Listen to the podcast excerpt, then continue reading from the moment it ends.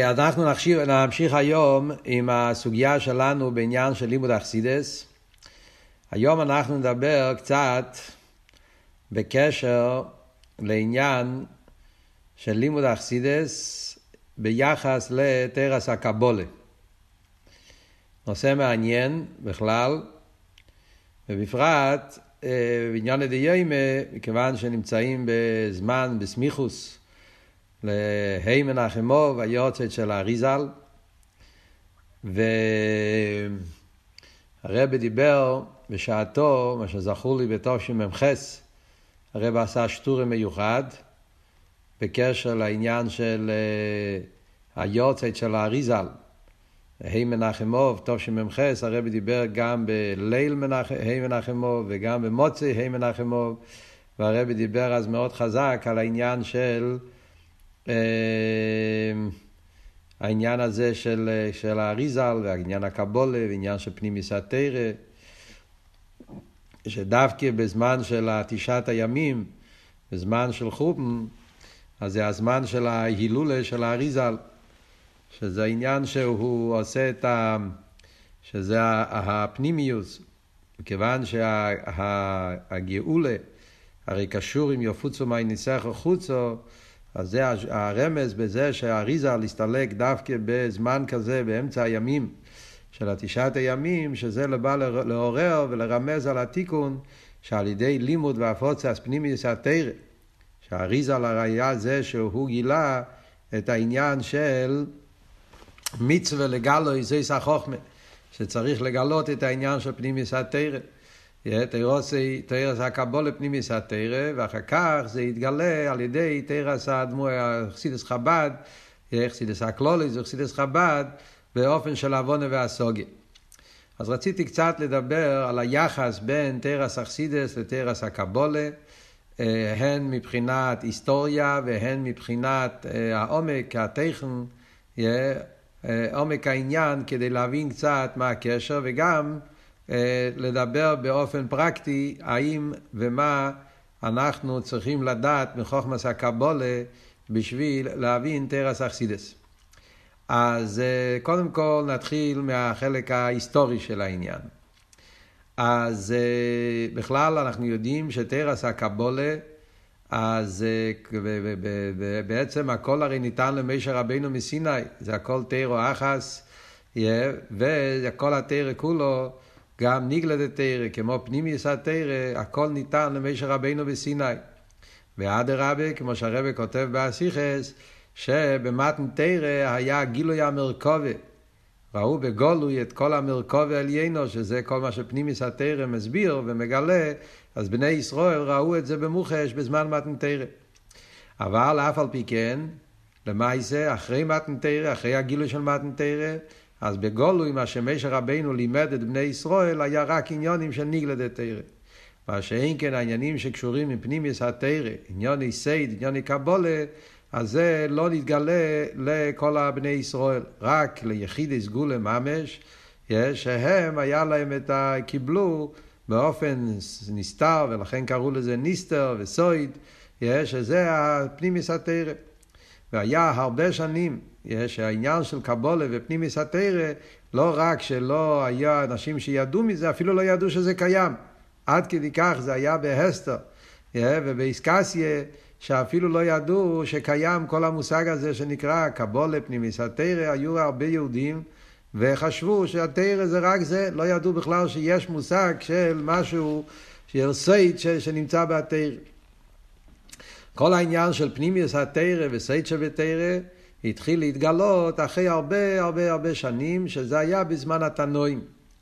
לא, עוד פעם, זה לא הפשט שלא היה עד אז, עד אז זה היה רק יוחיד בדור, כמו שכתוב בגימורה במסכת חגיגה, הרי היה אחד בדור, יוחיד בדור וכולי, ואחרי בזמן התנועים כבר מתחילים לראות שיש קצת יותר עניין ההסגלוס, שזה כידוע בעיקר זה היה רב שמעון בר יוחאי, אבל גם לפני רב שמעון בר יוחאי הגימורה מביאה שמה במסכת חגיגה שהיו תנועים שעסקו במעשה מרכבה פנימיוס התורה.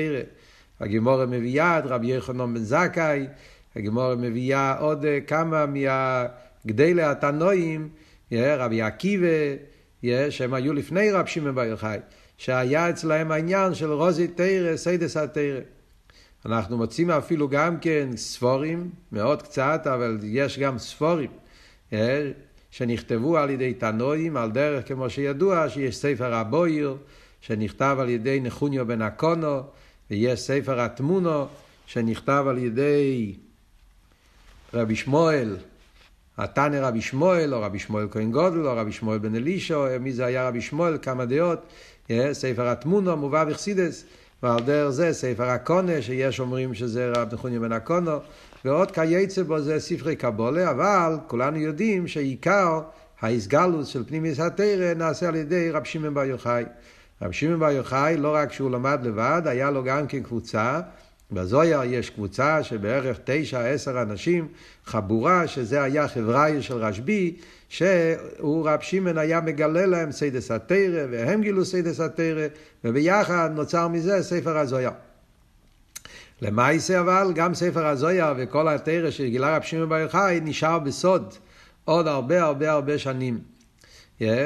ואחרי הרבה שנים, בזמן של סוף הגאונים, בהתחלה ממש מתחילים לראות את העניין של קבולה חוזר בזמן של סוף הגאונים. רב היי גאון נחשב מאחרוני הגאונים ממש, והוא זה שמביא בספר שלו את העניין של כמה דברים של קבולה, אבל ממש מילה, שתי מילים, רמזים, ממש שורות ספורות.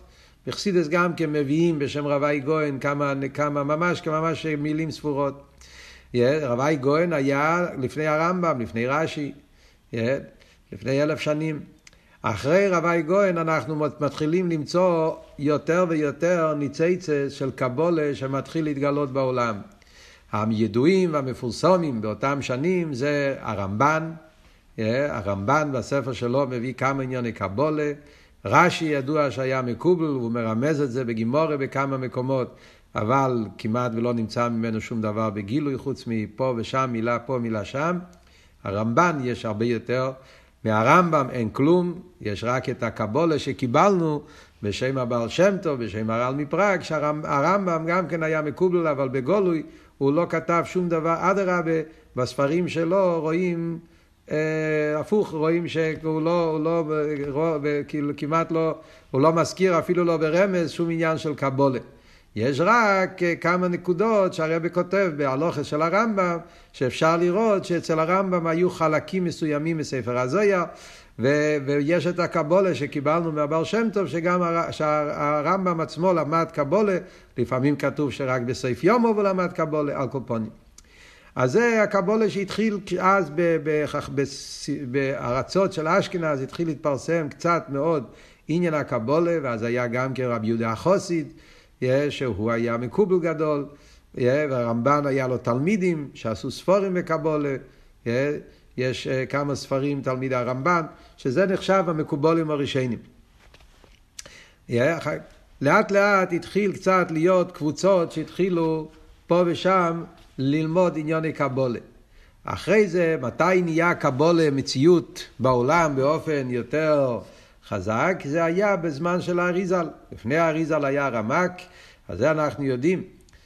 שהרמק והאריזל הם חיו לפני 450 שנה בערך, זה הזמן, אנחנו עכשיו בתוף שין פי, אז בהתחלה בשנת שין בערך, שזה לפני 450-480 שנה, זה היה הזמן שהיה התחלת ההסגלוס הקבולה באופן יותר רחב, יותר גדול.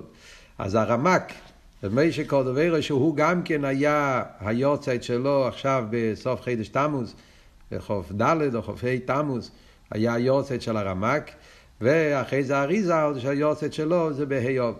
הרמק והאריזל, שניהם היו באותה תקופה, באותו גיל בערך.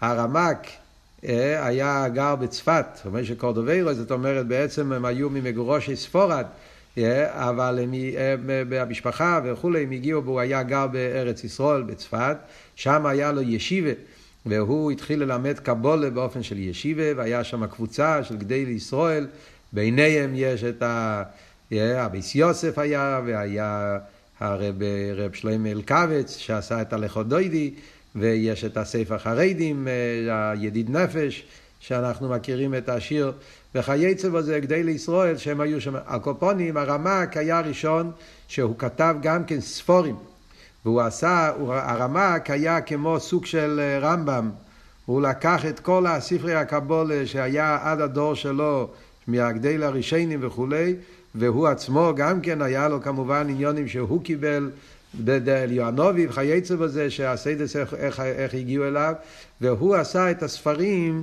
שזה נקרא בעיקר ספר הפרדס, פרדס רימיינים, ויש גם כן את הספר, יש כמה וכמה ספרים של הרמק, חסידס מביאים בדרך כלל ספר הפרדס, אבל יש עוד ספרים של הרמק, ספר אלימו, ספר אור החיים, כמה ספרים שהרמק כתב בענייני קבלה. המיילה של הרמק זה שהוא פשוט עשה סדר, בפרט הספר שלו פרדס רימיינים, זה ספר שלם שהוא עשה סדר בכל ענייני קבלה.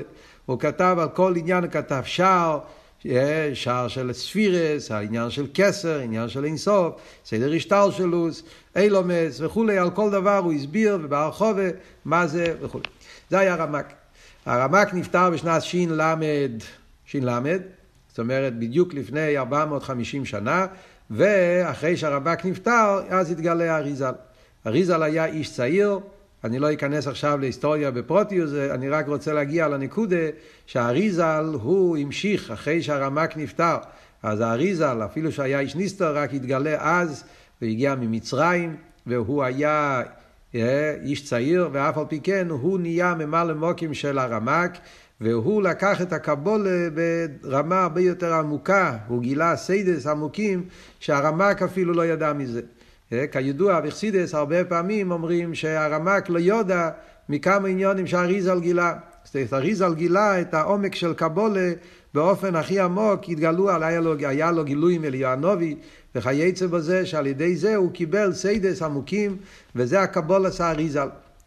אז זה היה הריזל. הריזל היה רק 2 שנים, הוא נפטר מאוד צעיר, אחרי 2 שנתיים הוא נפטר, אבל בשנתיים האלה הריזל גילה את כל הסיידס שלו, והרב חיים ויטל, שהוא היה תלמיד הריזל, הוא כתב באותם 2 שנים את כל הספרים של כיס והריזל שיש לנו. ואז התחיל העניין של ישיבס שלומדים קבלה בזמן של הריזל. הריזל הוא זה שכותב שבמצווה, שאף על פי שהגימורה אומרת שאסור לגלות סיידס התורה, אז התחילה המהפכה, מכיוון שנמצאים קרוב לגאולה, ובזוהר כתוב שלפני ביאס משיח, אז יהיה הסגלו של פנימיוס התורה, אז הוא התחיל את העניין הזה. דרך אגב, נגיע לספר הזוהר, אז אף על פי שהספר הזוהר זה מרב שמעון בר יוחאי ומהתקופה שלו, ספר הזוהר היה גם כן היה נעלם ונסתר הרבה מאות שנים, רק באלף הזה, זאת אומרת רק 200 שנה לפני הריזל בערך, התגלה ספר הזוהר. בערך לפני 700 שנים התגלה ספר הזוהר על ידי יהודי שגר באיטליה, שקראו לו רב אריה די מודינה, אם אני לא טועה, הקופונים הוא גילה את הספר הזויה והוא פרסם את זה, אולי אני טועה בשם עכשיו, דיליון, רבי משה דיליון, אני מערבב שמות, הוא היה יהודי מאיטליה והוא גילה את הזויה, והריזל ועל ידי התלמיד שלו רב חיים ויטל התחילו לפרסם את ערס הקבולה, ואז נהיו ישיבות של קבולה בכל מיני מקומות בעולם. התחיל בארץ ישראל בצפס, אחר כך זה נמשך גם כן באירופה, זה יצא החוצה, זה הגיע לארצות של סוריה, אצל הספרדים, איפה שגרו אחינו בני ישראל הספרדים, ולארץ זה גם כן לחוץ לארץ, לאיטליה, שם היה באיטליה רמה מפאנו, שהוא היה תלמיד הרמק, אז הוא פרסם את קבלת הרמק. באיטליה היה מהר"ל מפראג, היה בתקופה ההיא שהוא היה גר בפראג, המהר"ל מפראג, והיה גם כן השלוח הקודש, הוא היה בגרמניה, והם התחילו להפיץ את ערס הקבלה בארצות של אירופה. ושם התגלגל העניין של ישיבות של קבלה, שאפרידיקי רבי מעריך בספר הזיכרונוס לספר איך המהר"ל היה לו ישיבה שלמד קבולה, והייתה תייסס יונטה, והיה תלמיד שלו, ומשם היה רב ליאור בעל שם, רב יואל בעל שם, רב אודום בעל שם, שהם היה דורות של מהמהר"ל עד האלטר רבי, היה תקופה בערך של 150 שנה, שהקבולה התחיל להתפשט בארצות של אירופה. אז זה קבולה. אז הגיע הבעל שם טוב. הבעל שם טוב הגיע 150 שנה, בערך 120 שנה, נגיד 120 שנה אחרי האריזל. הבעל שם טוב, כן, הקבול עשה הבעל שם טוב, היה חלק גדול, היה קבול עשה האריזל. הבעל שם טוב קיבל, לא רק האריזל, קבול עשה רמק, אבל בעיקר, אז ידוע שהבעל שם טוב, המהפכה שהבעל שם טוב עשה, שעד הבעל שם טוב היו לומדים יותר קבול עשה רמק. זה הספרים של הרמק יותר מובנים, יותר קלים להבין בקבולה לפי ערך. והקבולה עשה אריזל היה מדי עמוק, מדי מופשט. והבעל שם טוב התחיל לגלות את העניין שקבולה עשה אריזל זה הקבולה האמיתיס, ושם נמצא האמס לאמיתו של פנימיוס התורה. אבל הבעל שם טוב כידוע הוא לא דיבר הרבה, רק הסביר איך זה בעבודת השם. הוא לא כל כך הסביר את העמק של תרס הקבולה, רק ברמז וכו'. אבל אצל הבעל שם טוב, תרס אכסידס התחיל העניין, כמו שאלתר רבי כותב באיגרס הידוע, שאלתר רבי כותב באיגרס של איגרס הקוידש, סימן חובוב, שמזמן האריזל אז נהיה העניין של מותר ומצווה לגלות זו החוכמה, כמו שרב חיים ויטל כותב בהקדומה שלו, ואז נהיה העניין של מותר ומצווה, לגל איזס החוכמה, עד אז היה אסור, היה פחד, היו מפחדים, זה היה עניין שהרב חיים ויטל התחיל לגלות, והוא אמר שמצווה לגל איזס החוכמה, אבל אף על פי כן, רב חיים ויטל עשה הרבה תנועים, לא כל אחד יכל ללמוד קבולה. אם מסתכלים בהקדומה של רב חיים ויטל, אז רואים שהוא עשה הרבה תנועים, זה כדי ללמוד קבולה צריכים יראת שמיים, צריכים להיות טהורים וצריכים להיות קדושים וצריכים להיות מלאים בהלכה וביראת שמיים, הרבה תנאים כדי ללמוד קבולה, צריך להיות גיל מסוים וכו'. וזה התחיל על ידי אכסידס שהתגלה על ידי הבעל שם טוב, אחר כך על ידי המגיד, אחר כך על ידי אלתר רבי בפרט, תרס אכסידס חב"ד, אז הם עשו את זה באופן שיהיה בעוונה והסוגיה, ואז ירדו כל ההגבלות ונגיע ללימוד פנימיוס התורה. עכשיו, האלתר רבי כותב באיגרס הקדש סימן ח"ה, יש שתי איגרס באיגרס הקדש בתניא, סימן ח"ה וסימן ח"ו. בסימן ח"ה האלתר רבי כותב, מסביר תרס הבעל שם טוב, על פי קבולת האריזל. והאלתר רבי כותב שם בפרק חופי באיגרס הקדש, שכל המטרה שלו זה להסביר את תרס הבעל שם טוב על פי קבולת האריזל. מאוד מעניין מה שאלתר רבי כותב. אלתר רבי אומר שהתרס הבעל שם טוב, זו תורה עמוקה מאוד, זה מאוד מעניין. הבעל שם טוב דיבר עבודת השם. הבעל שם טוב לא מדבר דברים... הבעל שם טוב בעיקר דיבר אירועס בעבודת השם, דיבר איך יהודי צריך לעבוד את השם, דבקות בקדוש ברוך הוא, אהבת השם, יראת השם, שמחה, כוונה.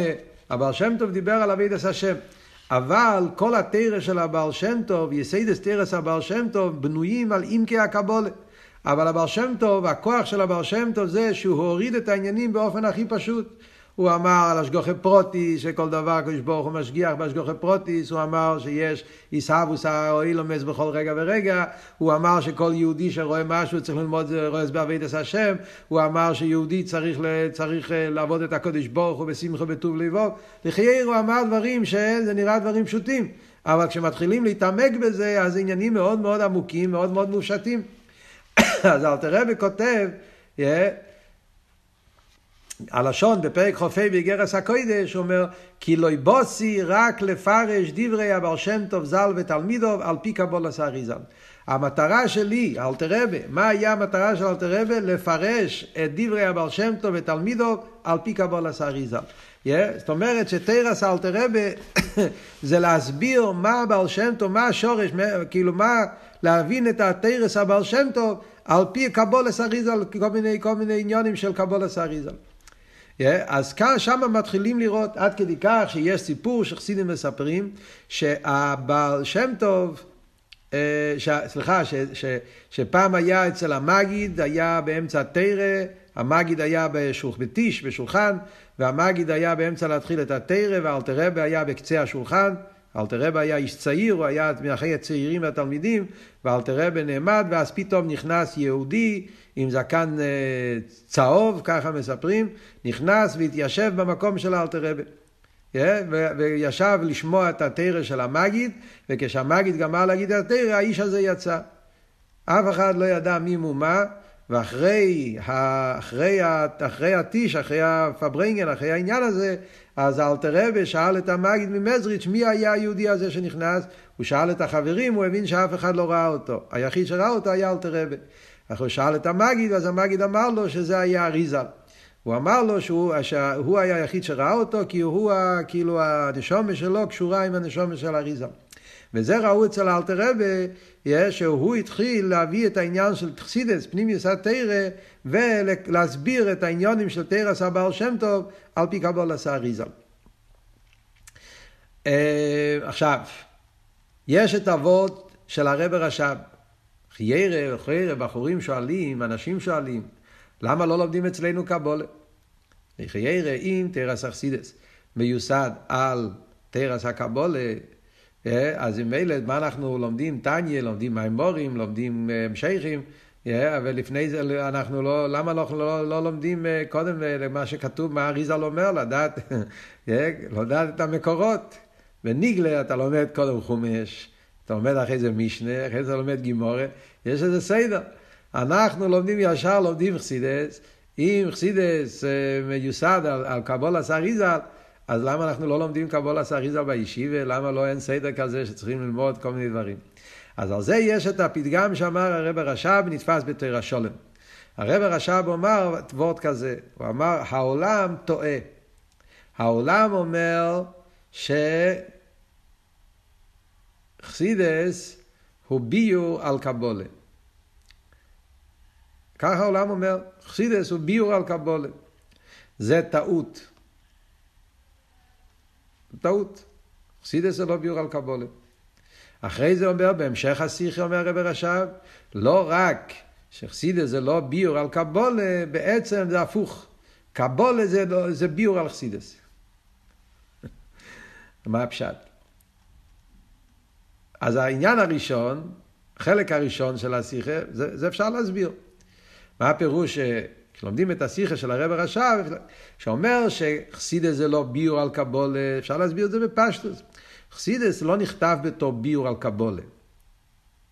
לא, זה לא העניין של חסידס, חסידס זה לא בא להסביר, חסידס זה לא פירוש על העץ חיים, חסידס זה לא ביור על קבלה, אין כזה דבר. חסידס זה ליכוז, חסידס מדבר על קבלה, עבודה, מוסר, דרכי השם, חסידס זה דרך בעבודת השם, חסידס זה לא ביור על קבלה, זה לא פירוש על כסבי אריזל, אין כזה דבר. חסידס זה דרך בעבודת השם. בין העניינים, בשביל לעבוד את השם, יש גם ביור על קבלה. אז זה להבין מה אומרים שחסידס זה לא ביור על קבלה. זה נכון, חסידס זה לא ביור על קבלה. זה גם מסביר עניינים קבלה. אבל כשהרב רש"ב אומר הפוך, קבלה זה ביור על חסידס, מה זה הדבר הזה? מה פירוש קבלה זה ביור על חסידס? אתה רוצה להבין חסידס, אתה צריך ללמוד קבלה. אבל האמת היא, זה מה שהאלתרבה כותב פה במכתב. האלתרבה כותב, בוסי לפרש דברי הבעל שם טוב על פי קבלת אריזל. היסטור שאריזל מסביר את תורת הבעל שם טוב. אז זה מה שהוא אומר. קבלה הוא ביור על חסידס. הבעל שם טוב אמר, ואריזל, תורת אריזל זה ביור. על פי קבלת אריזל הוא מסביר את תורת הבעל שם טוב. מה הסברה בזה? מה הפירוש? אז יש מהרבה בשתי ביורים. יש בקונטרס עניונו של תורה החסידס.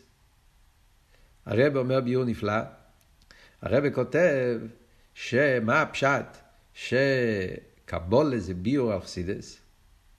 אז הרב כותב שחסידס זה אחדוס הוואי. זה חסידס. תורה החסידס זה אחדוס הוואי.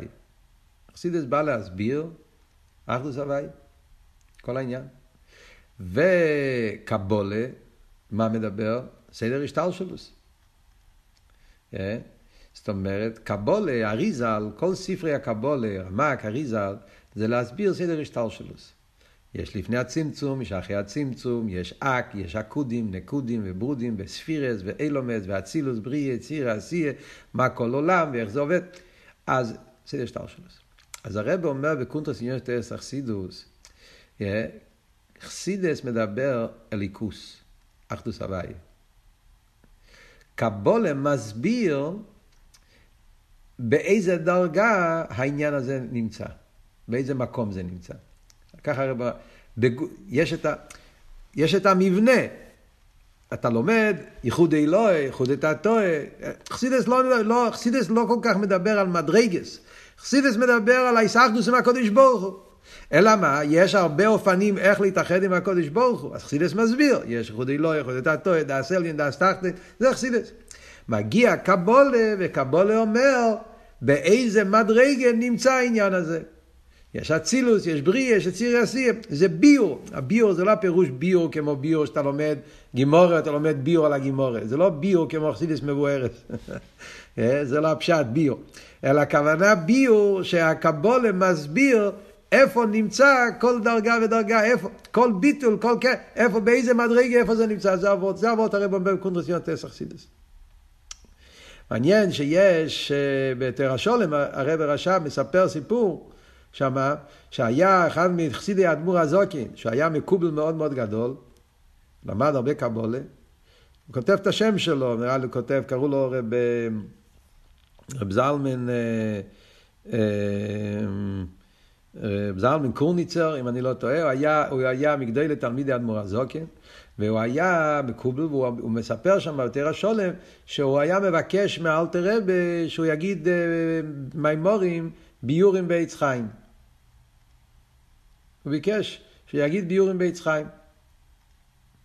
והאלטר רבי אמר לו, לא רצה, פעם, פעמיים, עץ חיים זה הספר הידוע של הרב חיים ויטל, כספי אריזל. והוא ביקש כמה פעמים שהאלטר רבי יגיד ביורים בעץ חיים. עד שפעם אחד אלתר רבי אמר, כשהוא הפציר, אלתר רבי אמר, למה אתה צריך ביור בעץ חיים? על מה מדבר עץ חיים? עץ חיים מדבר על שמש, על מדרגס, על סדר השתלשלות. אנחנו מדברים החר ונחר. אנחנו מדברים יותר ויותר גבוה. כך אמר אלתר רבי. והרבי רשע בתורה שולם, שם מסביר מה הפשט החר ונחר, דאס תחתן ודאס עליין. זאת אומרת שזה שחסידס מדבר, לפי השיחה של קונטרס עניונו, מבינים את זה. החר ונחר. דסלין דסטר, כי זה מדבר על הליכוס. לא על השמש, על הספירס, איפה זה נמצא, באיזה מדרגה. מדברים על העניין, איך שזה בליכוס. זה וורט אחד. בשיחה אחרת, יש בליקוטי שיחס, חלק חובוב, אני חושב, יש באחד מהשיחות מהרבא, במקום אחר, אז הרבא אומר, אותו וורט, אבל אולי בסגנון אחר, אז הרב אומר, ידוע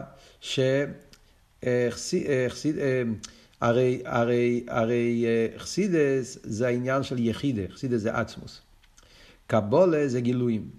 מכיוון שגילויים זה ביור על עצם, עצם בגילויים, אז גילויים זה ביור על עצם. מכיוון שקבולה זה גילויים, חסידס זה עצם, וגילויים זה ביור על עצם. בעצם זה אותו וורט, רק עם סגנון יותר בולט, יותר חזק.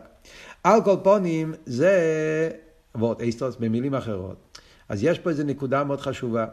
זאת אומרת, נכון שהאלתר רבי בפייל, חסידס מלא עם ביורים וקבולה, חסידס מלא עם עניוני קבולה, ומביאים הרבה חלקים מהעץ חיים ומהזויה, ומסבירים אותם, וכל סדר שטלשלות וכו'.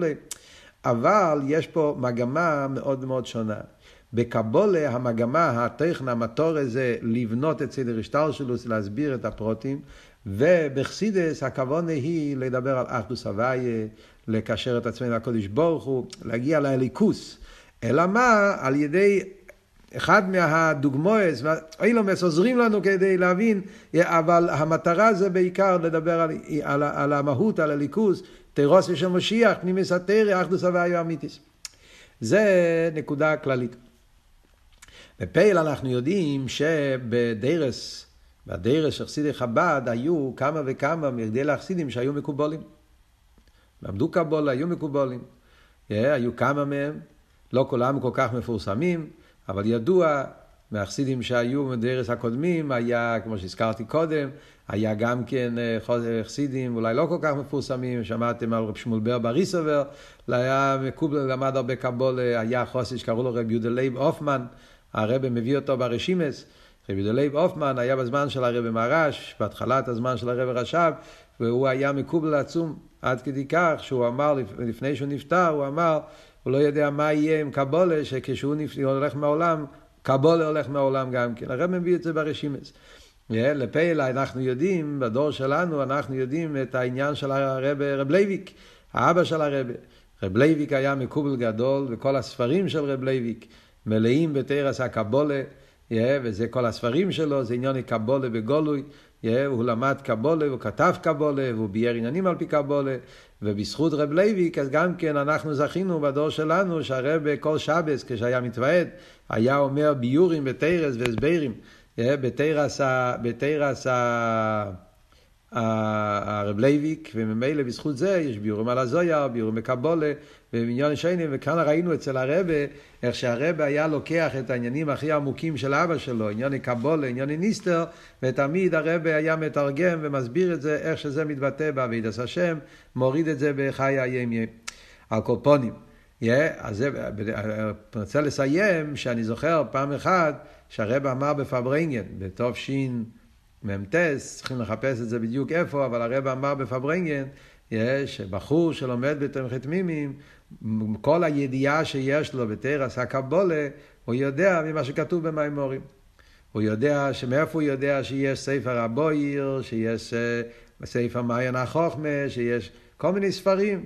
בגלל עמוקס, לא בגלל שהוא ראה בספרים האלה, אלא בגלל שהוא למד בחסידס, הוא למד בקונטרס אביידה, בקונטרס יצחיים, בסמך ווב, בעין בייס, ושם הוא למד כמו שקוסו בספר הבוי, כמו שקוס, אז מזה הוא יודע על הספרים האלה. והוא לא, שואלים אותו, למה אתה לא, הרב אמר את זה בפברנגן, שואלים אותו, למה אתה לא לומד את הספרים עצמם, הוא אומר, אני אין לי אלו רבסינו נשיאנו. מה שהרבא, מה שאני צריך לדעת מהספרים האלה, הרבא כתב לי אותם, הרבא מסביר לי אותם.